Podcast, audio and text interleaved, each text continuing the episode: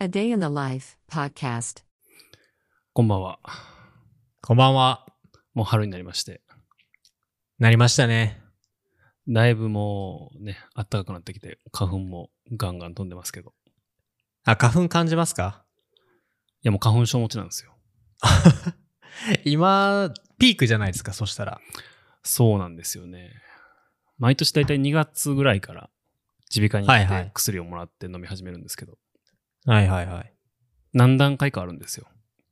え、段階っすか弱めの薬で抑えられる時期もあれば、ちょっと強めの薬飲まない時期も、飲まないといけない時期もあって。ああ、なるほどね。今はじゃあ強め、強めの時期ですかいや、で、例年の強めのところで抑えきれなくなってるんで、今年は新たなステージに到達しました。どういうことですか新たなステージとよ。こう、なんかき、効き目と、まあ、効き目に比例して結構副作用があるんですよね。はいはいはい。で、なので、あんまり強い薬飲みすぎると副作用がきついので、眠気とか、こう、口の渇きとか、はいはい。みたいなのが出てくるんで、あんまり飲みたくなかったんですけど、はい。で、例年だいたい3段階か4段階ぐらい。で、一番きつい時に4段階目のやつを飲んでたんですけど、うんうんうん今年は未知の領域 に5段階目に到達しま5した。段階目に。 そうか。なんか悪化するんですかそれって。そんなことでもないですかいやー、どうなのかね。でも、飲まないで症状が出るのに比べたら、飲んでちょっと頭重たいけど、こう、鼻も垂れてこないし、くしゃみも出ないし、うんうんっていう方がまあ、断然マシって感じですかね。何花粉ですか今って。今は何花粉なのかな何でも花粉って感じですかもう、舞い散ってるって感じなんですかなんかね、昔にアレルギー検査みたいなのを受けたことあるんだよね。はいはいはい。で、こういう花粉とかに、あなたは反応するっぽいですね、みたいなの調べたことあるんですけど、結へー構種類ありましたね、その時は。ああ、だから何パターンかあるんですね。花の種類というか草、草木の種類が。 うん、だと思います。まあ、5月半ばか終わりぐらいまでは、薬とのお付き合いという感じです。辛すぎる。ジャルコはないの、そういうの。もともとあったんですよね。中学校、高校1年生前半ぐらいまでは、なんか花粉症。あと、なんか僕は秋のあの豚草が結構しんどくて、うん。だったんですけど。今はもうなんともないですね。目がちょっと重たくなるぐらいで。まあ、僕はあの、克服しました。そういうのないに越したことはないですよ、本当に。ねもうめちゃくちゃ、今はあの桜開花時期なんでね、いっぱい春のこう、風を浴びながら、毎朝毎朝あの桜の木の下をランニングしてますよ。あ、あの、例の場所。はい。もうね、完璧なんですよ、あそこ。両脇桜の木満開で今。結構じゃあ花見しに来る人も多いんじゃないですか。そう、この前ね、その、自分のその裏の堤防にある桜並木を夜に行ったんですけど、めちゃくちゃ人多くて、なんか、あの夜の、あれやってました。あの、お花見、うん夜桜花見をするぐらい、結構、まあ、密密になるぐらい人多かったかって言われたらそうではないんですけど、ただ、ちょっとこう、ね、もうこう、等間隔で絶対人がいるぐらいの人数はいましたね。そういえば今、大学生の新入生歓迎の花見とかってやってんすかね。あ、どうなんすかね。今、あーいやで、僕、ちょうど妹が大学生になったんすよ。で、多分なんすけど、新刊、なんていうんですかあの、あの、なんだ、サークルとかの新刊か。はい。ああいうのやるみたいですけどね。だからそれついでにやるんじゃないですかね、花見とかは。まあ、今はなんかやっても良さそうな感じはありますもんね。ね。ですけども、ああれも、なんかめちゃめちゃ距離近い埼玉の門みたいな感じじゃないですか。うんうんうん。京都は、八坂神社のところに、裏の丸山公園っていうところが、すごい桜が咲いてて、うん、花花見の聖地みたいな感じなんですけど。はいはいはい。やってんすかね。なんかでも大体的にこう学生、大学のね、生徒がそれをやるっていうことはまだちょっとこう気が引けそうな気はしますけどね。うんちょっとなんか、このサークル大丈夫かと思ったりしちゃいそうな気がしなくも ない。 そうですね。このご時世でそんなことやっていくサークルって、なんかこう考え方どうなってんねんみたいな。逆に人集まってこなさそうですからね。でも結構ああいう場で仲良くなって、ぶっちゃけあんま興味なかったけど入りますみたいなのもなくはないんで、確かにね。うん。もしかしたでらもこのもう前、サークあれルっす文よね化自体がなくなってそうそうそういくのかもしれないですね。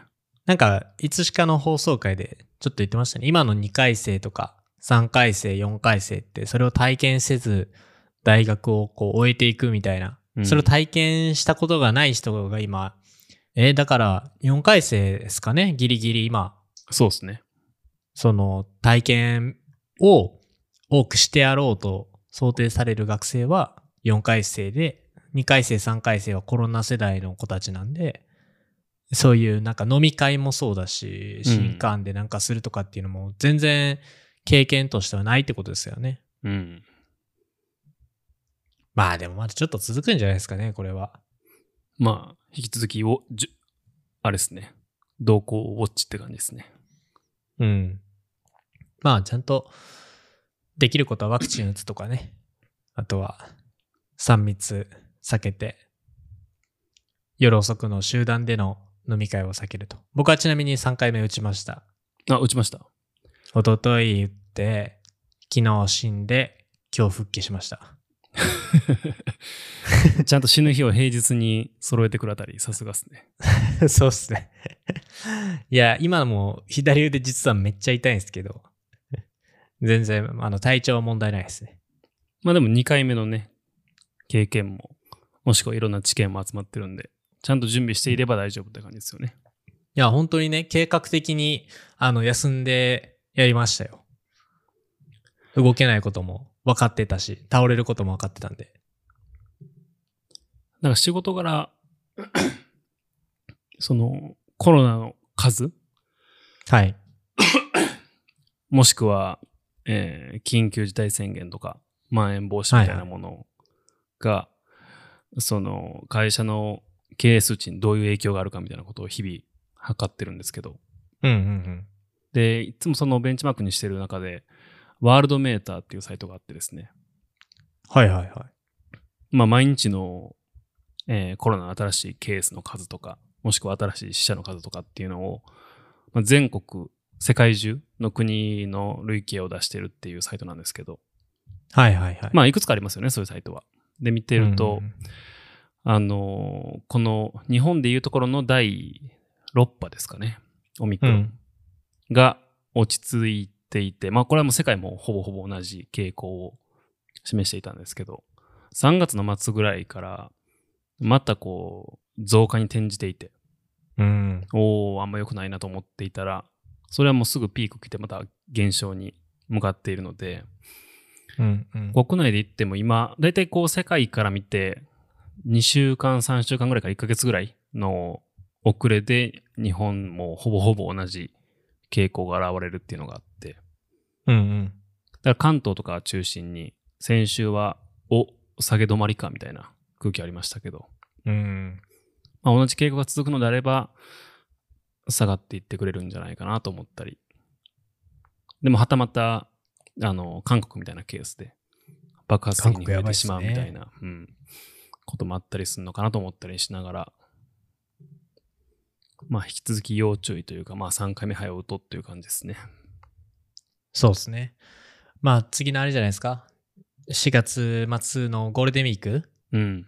あの辺で、また GoTo トラベルも解禁されるみたいなあ噂をまたやるのあ聞れき、ましたが。はい。懲りない、まあ、あそこでまた、あれじゃないですか。盛り返してくるってことが想定されて。なので、まあ、5月半ばぐらいですか半ばとか3週目ぐらいに感染者また増えて、えー自粛しましょうねっていうのが、なんか、こう想像できるようになってきたんで、だいぶこのデータと想像力が、なんか活かしやすくなってきてるんじゃないかなと、こう3年目にもう差し掛かろうとしてるんで、適切なタイミングで適切な施策が打ちやすくなってくるんじゃないかなっていうふうに思いますけどね。そうですね。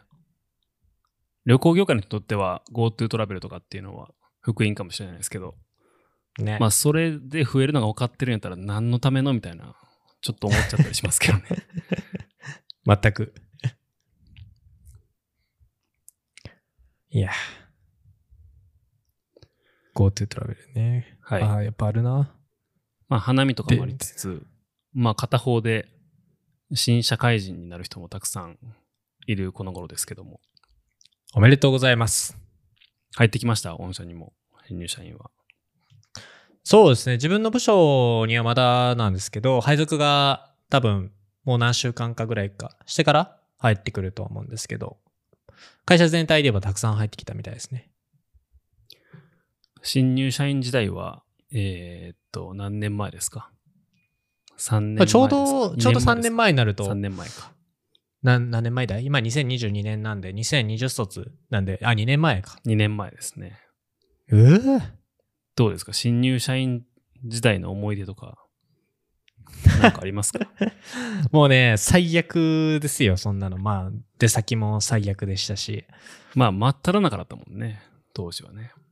今でも覚えてますよ。東京に行ってた4月の1日から東京、ん ?3 月末から4月、えっと、最後まで、い結果的に1ヶ月間東京に滞在してたんですけど、2年前は。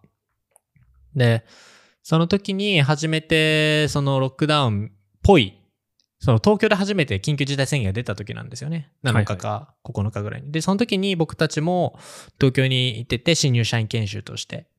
で、当時は、なんかこう、会場とかもめっちゃ分けられて、あの、分けられてるんですけど、こうなんか映像をそこで見るという、これリモートでええやんけみたいな、そんな、謎構造でやってたんですけど、まあでも、ね、初めて会う、あの、新入、新卒の人たちと話したのはすごく、あの、良かったかなっていう、いい面もあったんですが、基本的にストレスがすごすぎて、うん今ほどではないんですけど、あ、んあれで、あれですね。なんか、緊急事態宣言って出た時って、もうなんか、もうほぼ終わりやんっていう形になってて、外出もできないし、うん。うんそれこそ、今みたいに、その小売店って、とはいえちょっとこう開けてて、あの、なんかこうシールドがあって、間隔を開けてたら大丈夫みたいな状態じゃないですか、今って。そうね。でも当時は本当にもう店を閉まってて、スタバも開いてないし、ドトールも開いてないし、えっと、スーパーもなんか夕方ぐらいまでしか開いてないし、なんか、どこも行けなくてコンビニオアシス、マジ感謝みたいな、そんな状況だったんですよ。だから、もう、鬱っぽくなってる人も自分の新入社員の周りの人にはいたし、で、あの、帰りたいけど帰ったらダメって言われるんですよね。東そ京のから出るなって話ね。ああ、そうです、そうです。実うん質その、まあ会社側としては出したらダメなんで、なんか、うん。なんか体裁的にね、うんその、出したらもう社会的にどう言われるかわからへんから、基本的にはもう、なんかよっぽどの、なんか、相当な理由がない限り出れませんって言われて、相当な理由かと思って、ないんで、9日、1週間で終わるはずだった研修が、結果的に3、4月の末まで東京にいることになって、で、お盆に帰ったんですよね。帰らせてもらったんですよ。うん。で、なんかしかもそれもこう、ずらしながらですね。なんか、全員でお盆帰るんじゃなくて、ちょっとこう、ピークになる前に帰るみたいな。はいはい。で、帰ったっていうのが、一番やっぱりこう、新入社員としての鮮明な記憶で、なんかこう、僕らの時って卒業式もなかったんですよ。そっえーか。入社式もあったようでないような感じで、うんまあ、動画を見て終わりみたいな感じだったんでね。うん。うーんすごくこう、学生と社会人がすごくこう、区切りがない状態で世に放り出された、うん一番こう足元から5センチ浮いてるような人間が、何何千人、何千万人もこう放り出された感じがすごくしてて、やっぱりこう、なんか、感覚がちょっとこう、なんだろうね、ゆる、ゆるい、なんかこれ働いてんのかなって漠然と思いながら、なんか、働いてる人っていうのは、すごく、なんかやっぱこう、ツイッターとか、他のニュース記事とか見ててもやっぱ多いんかなって感じる印象がすごいあります。想像してた社会人像とまあ、かなりのギャップがあったみたいな感じですかね。いや、かなりありましたね。 うん。全然説明会で聞いてた一日の流れと違うみたいなね。そうそうそう。あの、先輩社員の一日のこの 仕事の流れみたいなのよくあるじゃないですか。 で週も多9分時に出社してみたいな。で多分、先輩社員も、いや、俺もやってって思ってたんだろう ね。いや、お俺もだよって。こんな一そう年そうになそうるとは、みたいな。そう、9時に出社して、なんか6時とか7時に退勤して、30分1時間ぐらいかけて帰宅して、みたいな。で、なんか帰ったら8時とか9時とかでもうしんどいみたいなのをちょっと聞いてたんですけど、全く違いますね、今だったら。でももうね、それから2年経って、今ではもう、なんていうのオンラインミーティングをするときの UR の発行ももう手慣れたもんだし、そうっ画すね面共有も手慣れたもんだし。うん。いやー、全くね、本当変わ、変わったっていう人が多いんですけどね、周りには、働き方が。僕らはこれがスタンダードなんで、変わったも何も、これが普そうだ通ねだと思って今仕事をしてるので、だからちょっとこう、角が立つ表現かもしれないですけど、なんか戻す、元の働き方に戻すっていうのは、すごくこう、あの、合理的じゃなさすぎるなって正直思ってしまうん。それうは、ことが、確かにそうですね。多いんですよね。あもちろんなんか職業柄、例えば個人情報を外に持ち出せないとか、まあ、あとはお客さんの特性上、絶対対面じゃないといけないとかっていうのは、徐々に承知してます。僕も営業職なんうんで。うん。ただその、全部そうかって言われるとそうじゃない部分もあって、こう上手にこう住み分けができている会社とそうじゃない会社が、この約2年強で、なんかマジでこうくっきり分かれてんなっていうのは自分が営業活動しててもこうやっぱ感じるとこありますし。あーまあお客さんによってはね、そういうのうにんあんまりこう、好意的なあれを示さない人もいるもんね。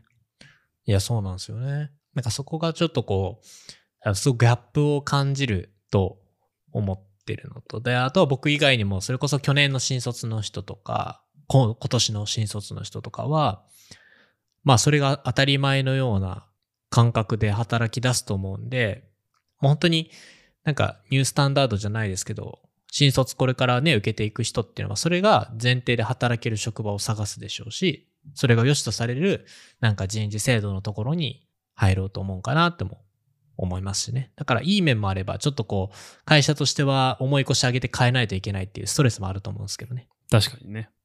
まあでもそれでいくと、僕の時はもう完全に思ってた通りの、いわゆる普通普通というか、旧普通の社会人生活だとしましたけど、はいはい。やっぱこの時期になると、ツイッターとかでビジネスおじさんが新入社員 はこういうことに気をつけるべきとか、こういうふうにすべきみたいなことを、未だにつらつらと語っていて、ありますね。なんか、もう社会人も10年ぐらいになりますけど、10年経っても変わらんもんやなと思いますけどね。ちなみにどんなおじさんがいるんですか今、わかんないですけど。いや僕、見て社ない会ん人で。のなんかし新人マナーみたいな感じで、うんうんう。なんか例えば、それこそ多分千春くんはその感覚わからないかもしれないけど、はい。凱旋にいち早く出ましょうみたいな話とか。なん じゃそれ。いや、あるのよ。とか、あの、挨拶は自分からしましょうとかね。あとは、ああ、まあまあまあ、それはなんとなくそう。あとるかも定時でシュッと帰っちゃダメだよみたいな話とか。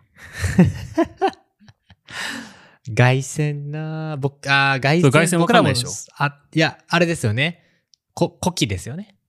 古希というか、そうそう。出電話社、会社に置いてある電話。そう、電話かかってくると、新人が一番最初にこう間髪入れず、ワンコール、はいはいはいないしゼロコールで出ろみたいな。ああ、でもね、。ありましたよ、研修で。いやでもね、ああいうこう、あるじゃないですか。こういうのをやはいるべはきいとはい。広く信じられてることあるんですけど、ありますね。まあ、これってほんまなんかなと最近思ったりするんですよ。 というと。いや、例えば、 こ一れ番って最初ほんにまなんか話した、その、電話には新人出ましょうってあるじゃないですか。うんうんうん。これ99%自分宛てじゃないんですよね。確かにね。社新卒、あ、もう、ましてや新卒向けじゃないですね。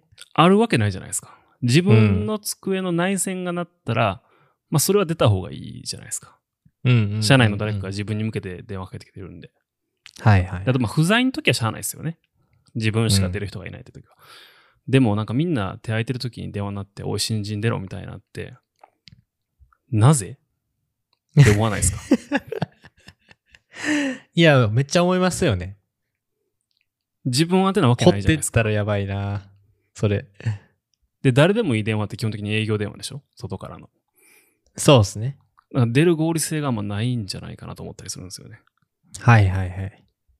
むしまあ、ろ、なんかあれは、だから要要件っていうか理由というよりかはもう、やっぱ、そういう手間みたいなものあるじゃないですか。電話に出るって結構手間だと思うし、まあそれこそ、なんか社会人マナー的なところで言うと、その、なんか、みんなで飲むときには、下っ端の人が店を探して、2軒目も探して、こうんう全体にアナウンスをして、あとは集金をして、みたいな、こういうちょっとこう、工数かかるというか、手間のかかるようなものは、年功的に言うと新人がやれみたいな。なんかそれに近いですね。電話もなんかめんどいもんだから、めんどいもんはとりあえず、なんか下っ端がやれみたいな、そういうルールだと思うんですけどね、これまでの。逆に新人は電話に出てはいけないみたいなルールがあった方がよっぽど合理的な気がするんですけどね。うん、でも99%自分宛ての電話じゃないし、取り次ぐ手間がまあね発生するので、一番はいはこう可能性が高い人間が一発出た方がいいみたいな、確かにね。とかなんか思ったり。あとその飲み会のやつとかも、新卒の子でそんななんか、マシな店選ぶスキルないでしょ。所詮大学生クオリティの延長線上で選ぶことになりますから。取引とか選んだらどうすんねんっていうね。確かにね。やったらまあ2この年目辺3年目ぐらいのちそゃのうな感覚分かってる人たちがうん選んでってした方がいいんじゃないかなと思ったりしますし。おっしゃる通りですね。なんか一番最初に書いちゃダメだよみたいな話も、うんなんかこう、変な残業癖をつけないために、必ず定時で帰らなければならないうんとかってう。いうルールがあった方がよっぽど、よっぽどよっぽどに見えたりするんですけどね。どう思いますかいや、僕は激しく賛同というか、それがなんかないっていうね。特にさっきの外線の話なんて、もう電話に出ないですし、で、出ないというか、でその、出産も、出社もないからこそ、うん。かかってこないっていうのもあるんですし、あとその、お店選びとかっていうところも、えっと、なんか全部アウトソースするというか、全部こっちに任せるというよりかは、それこそちょっとこう、一緒に決めていくスタンスの方がすごくありがたいんですよね。なんでか、その、好き嫌いももちろんあるでしょうし、それこそその、いわゆる飲み会に適した、えーそれっぽい居酒屋さんなんて僕らが知ってるわけもないので、ましてやその、飲み会ってちゃんとしたこと僕はないですよ、まだ。入社してから。あなんあ、そかっこうか、大勢でそっやるか、とそっってか。わかんない人たちに押し付けるっていうこと自体が、なんか対話ができてないっていうのはすごく感じるんで、一緒に選ぶ、選んでほしいなっていうところはありますよね。まあ言わせると、そういうことを分からんなりにやってみるのが仕事みたいな、うんうんうん言うかもしれないですけどね。まあ、まあこれ仕事なんか、それよりもなんか実務の方を早く覚えさせた方がいいんじゃないと思ったりしますけど。 うん。まあ、あとはその定時で帰るとかっていうことについては、もう、なんか、もうなんか、そのぎ議論したくもないぐらいですね。なんで定時で帰ったらダメなのか理由を説明してほしいぐらいですよね。まだ僕たち、私たちは頑張ってんのにって先輩が思ってるんだったら、なんか、よくわかんないですよね。ざ普通、業務内でどれだけの成果を上げれるかっていうところをコミットしなければいけないのに、残業することがなんかちょっとこう、美徳感があったりとか、うん。それこそ僕の中で、やっぱそのタスク思考型の業務をすることが、あの、福永さんとかやったらご存知ですけど、学生の時ってそういうのが染みついてたんうでんすよね。うん。時間的思考の仕事じゃなくて、タスク思考型の仕事が多くて、うん。それをやったらもう別にそれ以上する必要はないっていうことが分かってるんで、なんか、そこの思考が強いので、ある程度やっぱ一日毎朝やってますけど、仕事する前に全部取れるとか使って、まあ営業のタスク棚卸しをして、まあ言うてお客、対お客さんなんで、お客さんからこう来た場面にはこういうことを対応として考えとこうとかっていうバッファーを持たしといてやって、まあそうしても絶対6時か7時には終わるだろうみたいなぐらいで仕事をしてるんで、ままあ、それ以上はやらないですよね。だから、どうなのかわかんないです。もともと、例えば出社が当たり前だった時って、僕のこれ仮説ですけどね。なんかこう、やっぱみんなで一緒に仕事をしてるんで、まあ雑談したりとか、まあみんなで仕事をしてる感覚があるじゃないですか。こうんうんう、時間を共有してるんで。だからこう、時間とちょかっと空間ね。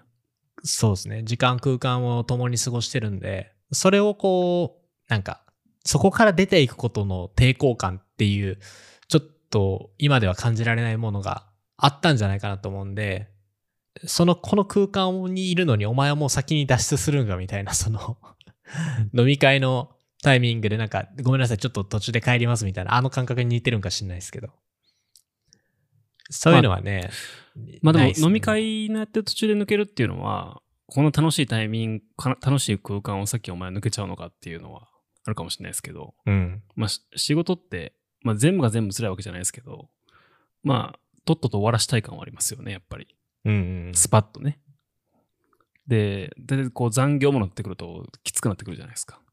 そうですなんねか。多分逆のベクトルで、みんな辛い思いしてんのに、お前なんで先帰んねんって いう。なんで辛い空間から先君抜けちゃうわけっていう、うんうんうんそっちのベクトルな気がしますけどね。そうですね。結構感情面が強いですよね、だから。なので、まあ、そう流れてくるいろんなアドバイスっていうのは、ちょっと疑ってみてもいいんじゃないかなっていうのはあるんですけど、うん、うん。まあでも今まで話した内容とかってのはかなりこう合理的に考えるとみたいな話じゃないですか。確かにね。でも、やっぱり人間かなり情緒的な生き物ではあると思うんで、はい。情緒の部分でブロック食らっちゃうと、なんか後々すごくやりづらいというかめんどくさいのはあると思うんですよ。はいはいはい。だから、まあ、腹の底ではこんな意味ねえなと思いつつ、まあ、この国ではこういうルールなんだっていう割り切りの上で、表面ニコニコしておくっていうのを多分みんなやってきてるんでしょうね。うん、確かにね。そしてストレスを溜めていくと。うん。なんか良くない循環やな、これ。いや、ほんまに良くない循環が回ってますね。なんかストレスとかで結構多いじゃないですか、今の。それこそこの3年間とかで、僕らの代から始まって、新入社員の、新入社員にとどまらず、中途とかで入った人たちのこううつ病の発症率とかっていうのはめちゃくちゃこう年々上がってってるんですよ、今。ん。そういうなんかちょっと複雑なこう働き方環境に対して僕ら自体も順応できてないですし、それこそ誰もこう、あの、なんていうんですか、こうベクトル的にはこう前に戻そうっていうベクトルと新しい形にしようっていうそういうベクトルがこう混在してるまだ状況だと思うんですよね。で、そうするとやっぱ人間としてもこう、心と体が追いついていかない。プラス、やっぱり仕事なんで責任感もあありつつ、なんか、すごいぐらついたままですごいこう運動会させられてるみたいな。だからこう脱落者が出てくるみたいな。なんかそんなイメージに近いと思うんですよね。なんか早く一旦の、あの、そうですね。それこそ今年ぐらい3年目に入るんで、新しいちょっとこうスタンダードってこれって一旦仮決めでもいいんで、やんないと、多分みんな不安定なままで仕事とか、それこそ新入社員の人とかって、あの、進めることになっちゃうんですね。多分。そうね。でも、来年とかにもしも完全にコロナのことが心配なくなったタイミングで、うん。みんながオフィスに戻ってくると、うん。多分感覚違う人間が入り混じる空間ができるじゃないですか。確かに。まあ、そこは一個のなんかチャンスかもしれないですね。うん。え、なんでこんなルールあるんですかっていうのをなんか、すごい天然に聞ける人が、多分そのタイミングうんうんうでん、今のだから2年目、3年目、4年目ぐらいの人、そうです多ね。分生まれてくると思うので、それでこう見直しがあってね、うんうん。俺らもう若い時は辛い思いをしたからお前たちも辛い思いをしろっていう自分を許せない人たちの文化がなんか排斥されるタイミングが来たらいいなと思います。そうですね。まあ、そんなに遠くないと思いますけどね。今の人たちが、それこそ仕事でね、あ成果を出していったら、位が上がっていったら、その人たちの価値観で、あの、物事を判断していくとかっていうのは、うん。往々にしてありえそうですからね、今の時代。ですね。うん。いや、なんか謎、それ以外にもこう、たくさん謎マナーっていうのがあって、ほうほまあ調べると出てくるんですけど、うんまあ、いわゆるこうマナー講師っていう人たちが失礼クリエイターと揶揄されるように〇〇は失礼に当たるのでっていうのを一方的に作って なんか変なルールを作り出していくあれですけど、まあ、失礼クリエイターっていう名前が出てきてる時点でもうなんかそういうのってしょうもなくねっていうことの表れかなと思ったりはするので うーん。失礼クリエイターってなんすかえーだから、マナー講師の人の決まり文句としては、〇〇は失礼に当たるので、こうしましょうっていうじゃないですか。ああ、だから、上座に座る、下座に座るとか、あの辺で、偉い人がいるのに、上座に座ったら失礼だとかっていう、そういう系ですよね。まあそうですね。で、まあ座席とかみたいなものとかっていうのは結構、うん、広く根付いてしまってるものなので、あれですけど、うんうん。なんか毎年毎年なんか変なルールが出てくるんですよ。でそのルールたちは、だからもうき基本マッチポンプで、はいはい。そのマナー講師の人たちが新しい失礼を作り出して、存在しない失礼を作り出して、それに対してこういう作法で対応しましょうっていうことをやってるっていう。自ら仕事を生み出してるってことですか そう。自らす火をつけて、自ら消しに行くって、まあ、武器商人みたいなもんですね。 自給自足。そう。本当にくだらないなと、日々思いますけど。えー、なんか、そんなんあるんや。いらないなはい。まあ、そんなことも思いつつ、ちょっうん。と最近新しいこと始めまして、お、マジですかはい。この前お茶入れてませんでした抹茶。抹茶もやってますね、絶賛。では何なですかくて、ちょっとアクティビティ方面で、はいはい。ちょっとチャリを本格的に、チャーリー。はい。だから結構前から自転車は乗ってはったって感じですよね。 そうなんですよ。で、もともとまあ乗ってた自転車が、なんかすごい変な自転車で、もともとは、もともとのベースはマウンテンバイクなんですけど、はいなんかい。いろんなパーツをどっかへ引っかえしていて、なんていうんですかね、こう、長距離の走行もできるような自転車に乗ってたんですよ。うんうんうん。でも、15年ぐらい同じ自転車乗ってたんですね。手入れをしながら、 15パーツを変えながら。すごいっすね。そんなにチャリって乗れるんですね。まあ、原型はもうフレームしかないんですけど ね。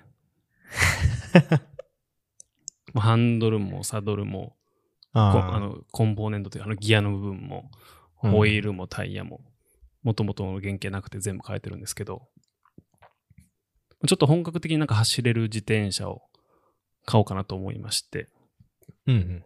で買いましたという感じなんあ、ですチャリをね。はい、まあ、チャリおよびその周辺機器というか周辺アイテムはいろいろあるんですけど、まあ、そこら辺を買いながら最近は走ってますという感じですねなんか自転車の種類とかって、いろいろあるじゃないですか。ロードバイク、クロスバイク、マウンテンバイクとかって。それでいくと、いわゆるこう、スポーツバイクって聞くと、あの、ロードバイクをイメージする人が多いと思うんですよ。あの、ドロップハンドルでね、そう前傾で式になって。まあ、思いつくところとしては、あの、ドロップハンドルですね。あの、ぐにゅっと曲がったハンドルで、うん。で、あと、あの、タイヤが超細いっていううんうんうんうイん。メージがあると思うんですけど、ありますね。最、なんかその自転車業界にもこうトレンドがあるんですよね。ほう。で、最近のトレンド、流行りとしては、はい。えーっと、ロードバイクほどタイヤが細くなくて、前傾姿勢じゃないけど、ある程度こう、高速で長距離走れる自転車。なんかエンデュランスバイクとほうかほ、グラベルバイクとか言われるんですけど、そういうものがまあ、トレンドみたいな。はいはいはい。グラベルバイク、グラベルロードでしたっけそうです、そうです。うんうん。で、あの、普通の、いわゆるロードバイクって、タイヤの太さが 23C っていう規格なんですよ。 23C。つまり、あの、タイヤの幅が23ミリなんですね。あ、細っ。なんですけど、なんか33とか35とか38とか、うんうんそれも1センチぐらい太いタイヤを履かせて、はいはい。で、こう、サドルの位置とハンドルの位置が長ければ長いほど前傾になるじゃないですか。そうですね。あと、お尻が上がっていれば上がるほど前傾になりますよね。うん、うん。それをちょっと若干起こしたぐらいうーん。の方が、長く走る上では体勢楽じゃないですか。あれやっぱ前傾やとしんどいですよね。しんどいですね。その代わり、あの、空気抵抗が少なくなるんで、うんうんうん。まあ、トータルとして速く走れるっていうのはあるんですけど。はいはい。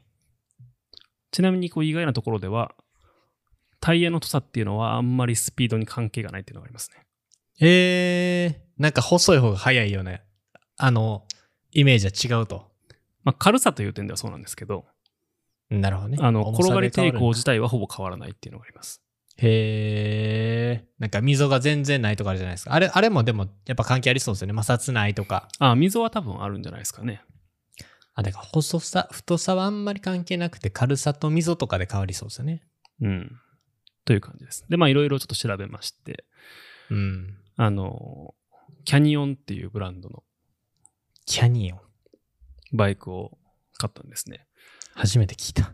で、今回、あそそめちゃめちゃメジャーってわけじゃないんですよ。ほうほで、ドイツのブランドなんですけど、う。はいはい。すごく特殊な売り方をしてるブランドで、あの、うん売ってる店がないんですよ、この、このバイクって。売ってる店がない。つまり、あの、卸売りをせずに、メーカー直販のみで、こう流行りのあー D- D2C ってやつですなるほどね。なるほど、なるほど。はいはいだからはい。もう、あの、買うならもうドイツから直で送られてきますというやつで。えぐ。その分、同じスペックでも価格がかなり抑えられてるっていう特徴がうーん。あって、なるほ結ど。構あの、物買うときに、あの、価格 .com とか、いろんなこう、比較サイトとかで、スペック比較しまくった上で、物買いますみたいな人が買いがちなバイクって感じです。あ、そのキャニオンってやつが。そうです、そうです。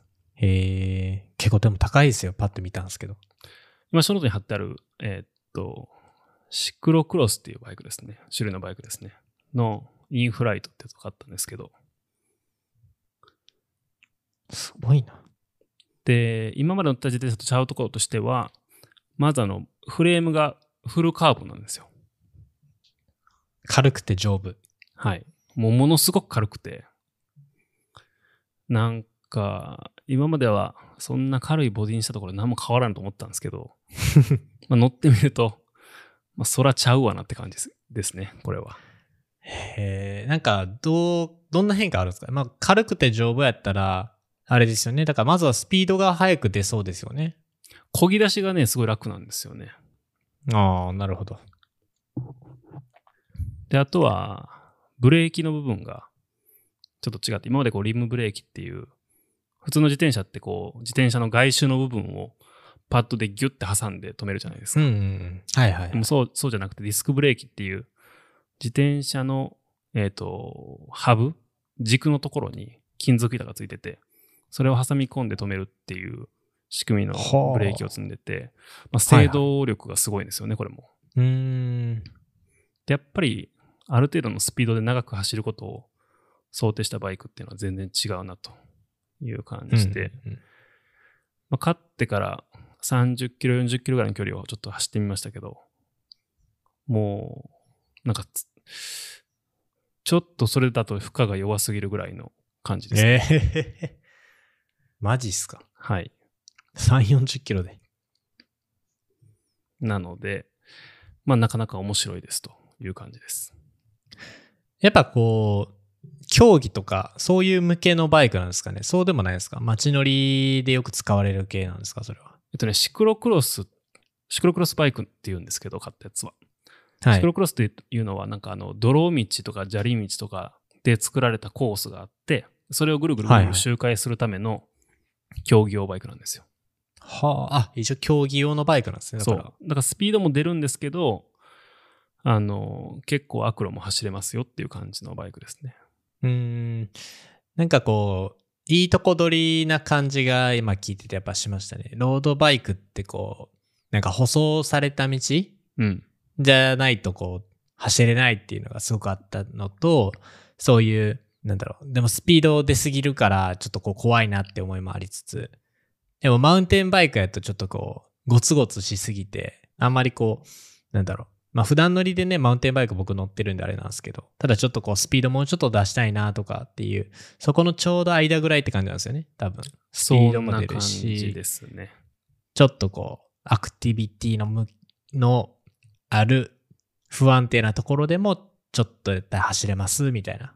っていう感じですね。なのでまあ、ずっとランランに力を入れてましたけど、ちょっとバイクの方もやっていこうかなというのが最近の気持ちです。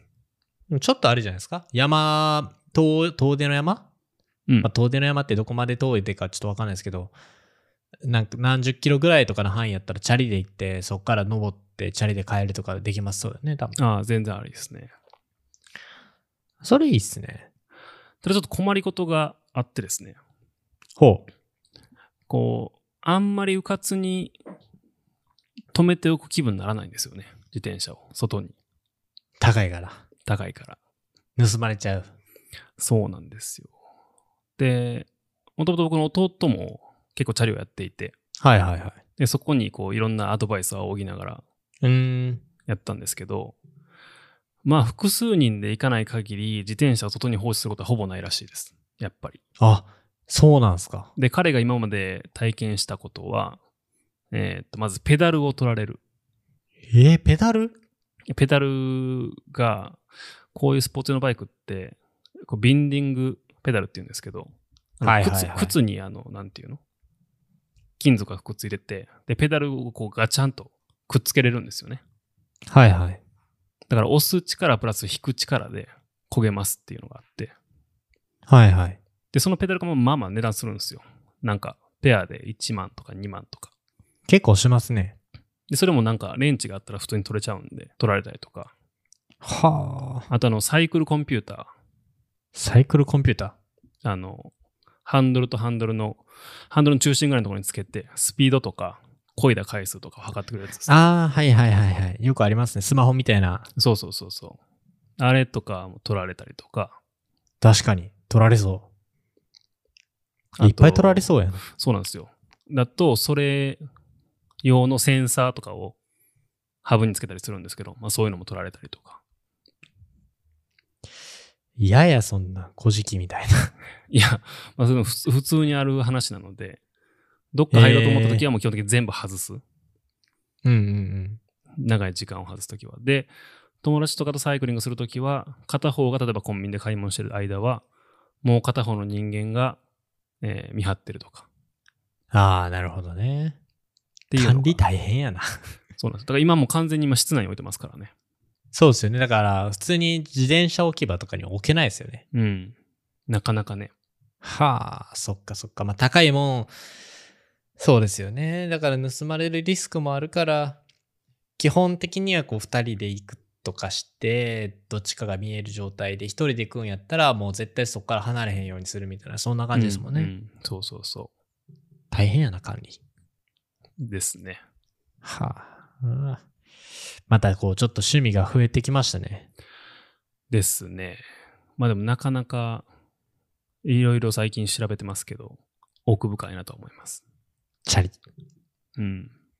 まあ最終的には自分のなんか足の力みたいな話ありますけど、はいはいはい。例えばウェア一つとっても、その、ハイキングとかトレッキングのウェアがそうであるように、すごく合理的に作られていたりとか、っええていうのはやっぱあるんですよね。なるほどなんか変な形してるなと思ったら、あなるほど、そういうことね、とかっていうのが結構ありますね。うーん。沼、沼そうっすよね。なんか一個一個の部品を変えていくとかってやりだしたら、ちょっとこう、め、めかめかしいですもんね、チャリも。だって。うん、かなりそうですね。はグラまベルローあ、ドなので、ぜひどうでしょうかという話ですね、自転車。僕はちょっとこの前ね、ちなみに、あの、自転車屋さんの朝日っていうところに行ってきたんですよ。はいはい。ちょうど1週間前。で、グラベルロードを見たんですよね。で、うんなんか、16万とか20万で売ったんですよ。うん。まあ、それぐらいですね、値段としては。ね。で結構いい値段すんなって思ってて。でもやっぱちょっとこう、なんていうんですか、市場、ちょっと乗らさせてもらったんですけど、いや、快適ですね。軽いし、僕は普段マウンテンバイクを乗ってるんですよ。あの、ゴリゴリの、なんか太いやつ。はい。やっぱそれに比べたら軽いし、あの、漕いでからすぐにこう、スピードグッて出るし。で、あと、ロードじゃないんでね、なんか安定感あるんですね、気持ち。うん。えそうしたらやっぱちょっとこう僕らあの山登りする時とかにあれでもちょっと持ち運ぶのは電車の中で持っていくとかはちょっと厳しさやなと思うんで電車からのこぐのはうん。向いてないと思うんですけど、例えばね2 3 0キロ離れたとことかってあれでピャーって行ったらすぐ着きそうですからねそうですね。だからちょっとこう検討してますよねあのもう試乗してるん でもうそうすぐの話ですよね。 うん。いや、いいなって思っちゃったね。だからただ今のマウンテンバイクどうしようと思った。そんな感じですよね。まあ、今のマウンテンバイクはこう移動の足としてはいはいはい。使って、がっつり乗るときは、そのスポーツバイクでっていうね。ね二台持ちね。もともとね、う僕自身も2台自転車持ってたんで、今3台あって、ちょっと1台はなんとか処分しないといけないなと思いながら、うん、うん。という感じです。いや、いいっすね。趣味が増えるのは。またアクティビティが増えてきましたね。 To be continued.